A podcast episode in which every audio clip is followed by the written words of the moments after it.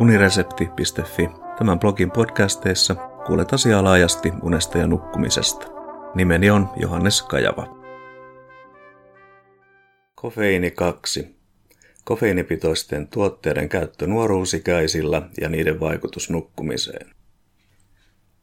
Kofeiini on maailman laajimmin käytetty piriste ja sitä sisältävien tuotteiden valikoima on laajentunut yllättävillekin alueille, esimerkkinä vaikkapa perunalastut.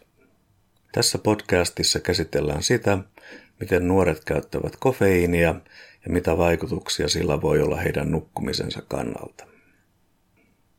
Kahvin lisäksi kofeiinia sisältävät erityisesti erät nuorten suosiossa olevat virvoitus- ja energiajuomat. Suosion syyksi on arveltu muun muassa mainoksia, joissa korostetaan jaksamista kiireisessä elämäntyylissä ja juomien osaa nuorisokulttuurissa. Red Bull energiajuoman suomenkielisellä sivustolla sitä kerrotaan tarvittavan, kun haluat siivet, siis esimerkiksi luennoilla ja opiskelun lomassa, urheiltaessa, videopelejä pelattaessa tai päivän ja illan riennoissa – Red Bullin mainoksissa käytetään apuna tunnettuja urheilutähtiä. Toisen suositun energiajuoman käyttösyyksi nimetään tilapäisen lisäenergian ja piristyksen tarve. Nuoret kertovatkin tarvitsemansa kofeiinia selviytyäkseen erilaisista päivän rasituksista. Kofeiinin määriä eräissä juomissa. Mukillisessa kahvia on kofeiinia keskimäärin 110 milligrammaa. Puolessa litrassa kolajuomaa 48-65 milligrammaan. Tölkillisessä Red Bullia 80 milligrammaa ja tölkillisessä Batteria 107 milligrammaa. Starbucks-ketjun suurimmassa yksittäisessä kahviannoksessa on kofeiinia peräti 400 milligrammaa tai enemmän. Kofeiinin lisäksi energiajuomat saattavat sisältää muun muassa sokeria, tauriinia, guaranaa, kinsengiä, vitamiineja ja aminohappoja.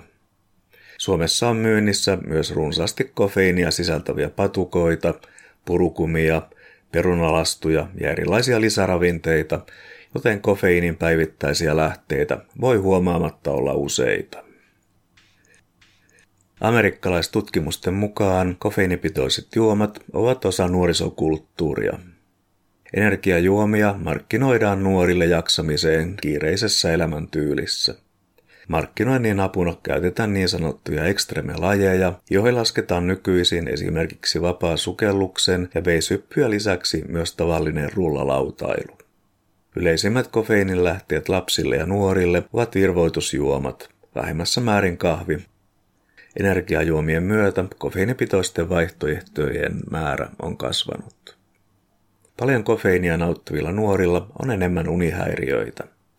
Nukahtamisviive on pidempi, unen määrä on vähäisempi ja unen laatu huonompi.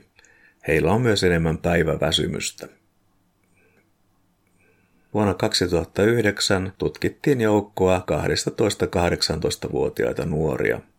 Heistä 85 prosenttia käytti kofeiinipitoisia juomia – joka kymmenennen päivittäinen annos oli suurempi kuin 400 milligrammaa ja vain alle kolmanneksella käyttö alitti 100 milligramman rajaan. Toisessa tutkimuksessa käytännössä kaikki osallistujat ilmoittivat käyttäneensä kofeiinipitoisia juomia. Useimmissa tapauksissa kofeiinin käyttö alkoi kello 14 jälkeen mutta huomioitavaa on, että lähes 40 prosenttia osallistujista nautti kofeiinipitoisia juomia kello 17 ja 21 välisenä aikana. Tutkimuksessa löytyy myös oppilaita, jotka käyttivät lisäksi kofeiinitabletteja. He uskoivat saavansa vieroitusoireita ilman kofeiinin päivittäistä käyttöä. Tutkijoiden mukaan piirteet saattavat viitata riippuvuuden kehittymiseen. Entä kofeiinin ja nukkumisen välinen suhde? Keskushermoston kannalta kofeiini toimii adenosiinireseptorien vastavaikuttajana. Adenosiini on hermosolujen toimintaa jarruttava aine, jonka lisääntynyt pitoisuus alkaa hidastaa valvetta ylläpitävien solujen toimintaa ja valmistaa aivokuorta nukahtamiselle. Unen kannalta olennaista on se, että kofeiini käyttäytyy kuin valepukuinen adenosiini, se nostaa vireystilaa ja vaikeuttaa siten unen saantia. Käsittelin edellisessä podcastissa kofeiinin vaikutusta uneen aikuisilla. Ensinnäkin nukahtamisviipeen havaittiin pidentyvän, toiseksi S1 ja 2 unen määrä väheni merkittävästi ja myös syvän unen määrässä oli laskua. Vastaavasti unisykleihin sisältyvän valveillaolon määrä kasvoi. Kolmanneksi unen kokonaismäärä väheni. Kofeiini häiritsi unta siten, että vielä kuusi tuntia ennen nukkumaanmenoa nautittuna se laski unen kokonaismäärää yli 60 minuutin verran. Samanaikaisesti uni muuttui katkonaiseksi. Kenties pahinta oli se, etteivät koehenkilöt olleet aamulla tietoisia yöllisen valveillaolon kasvusta. Päiväaikaisen suorituskyvyn laskua voi siis pitää todennäköisenä, ellei kofeiinin käyttöä ole lopetettu riittävän aikaisin päivällä. Nuorten aivot ovat kehitysvaiheessa ja siten erityisen alttiit muutoksille. Amerikkalainen lastenlääkärien yhdistys onkin ottanut kannan, etteivät energiajuomat kuulu lasten ja nuorten ravitsemukseen. Suomessa elintarviketurvallisuusvirasto Evira on säätänyt, että useisiin kofeiinia sisältäviin tuotteisiin on laitettava varoitus- ja käyttöohjemerkintä. Virvoitusjuomien ja makeisten ansiosta valitettavasti jo pienet lapset voivat kärsiä kofeiinin aiheuttamista unihäiriöistä.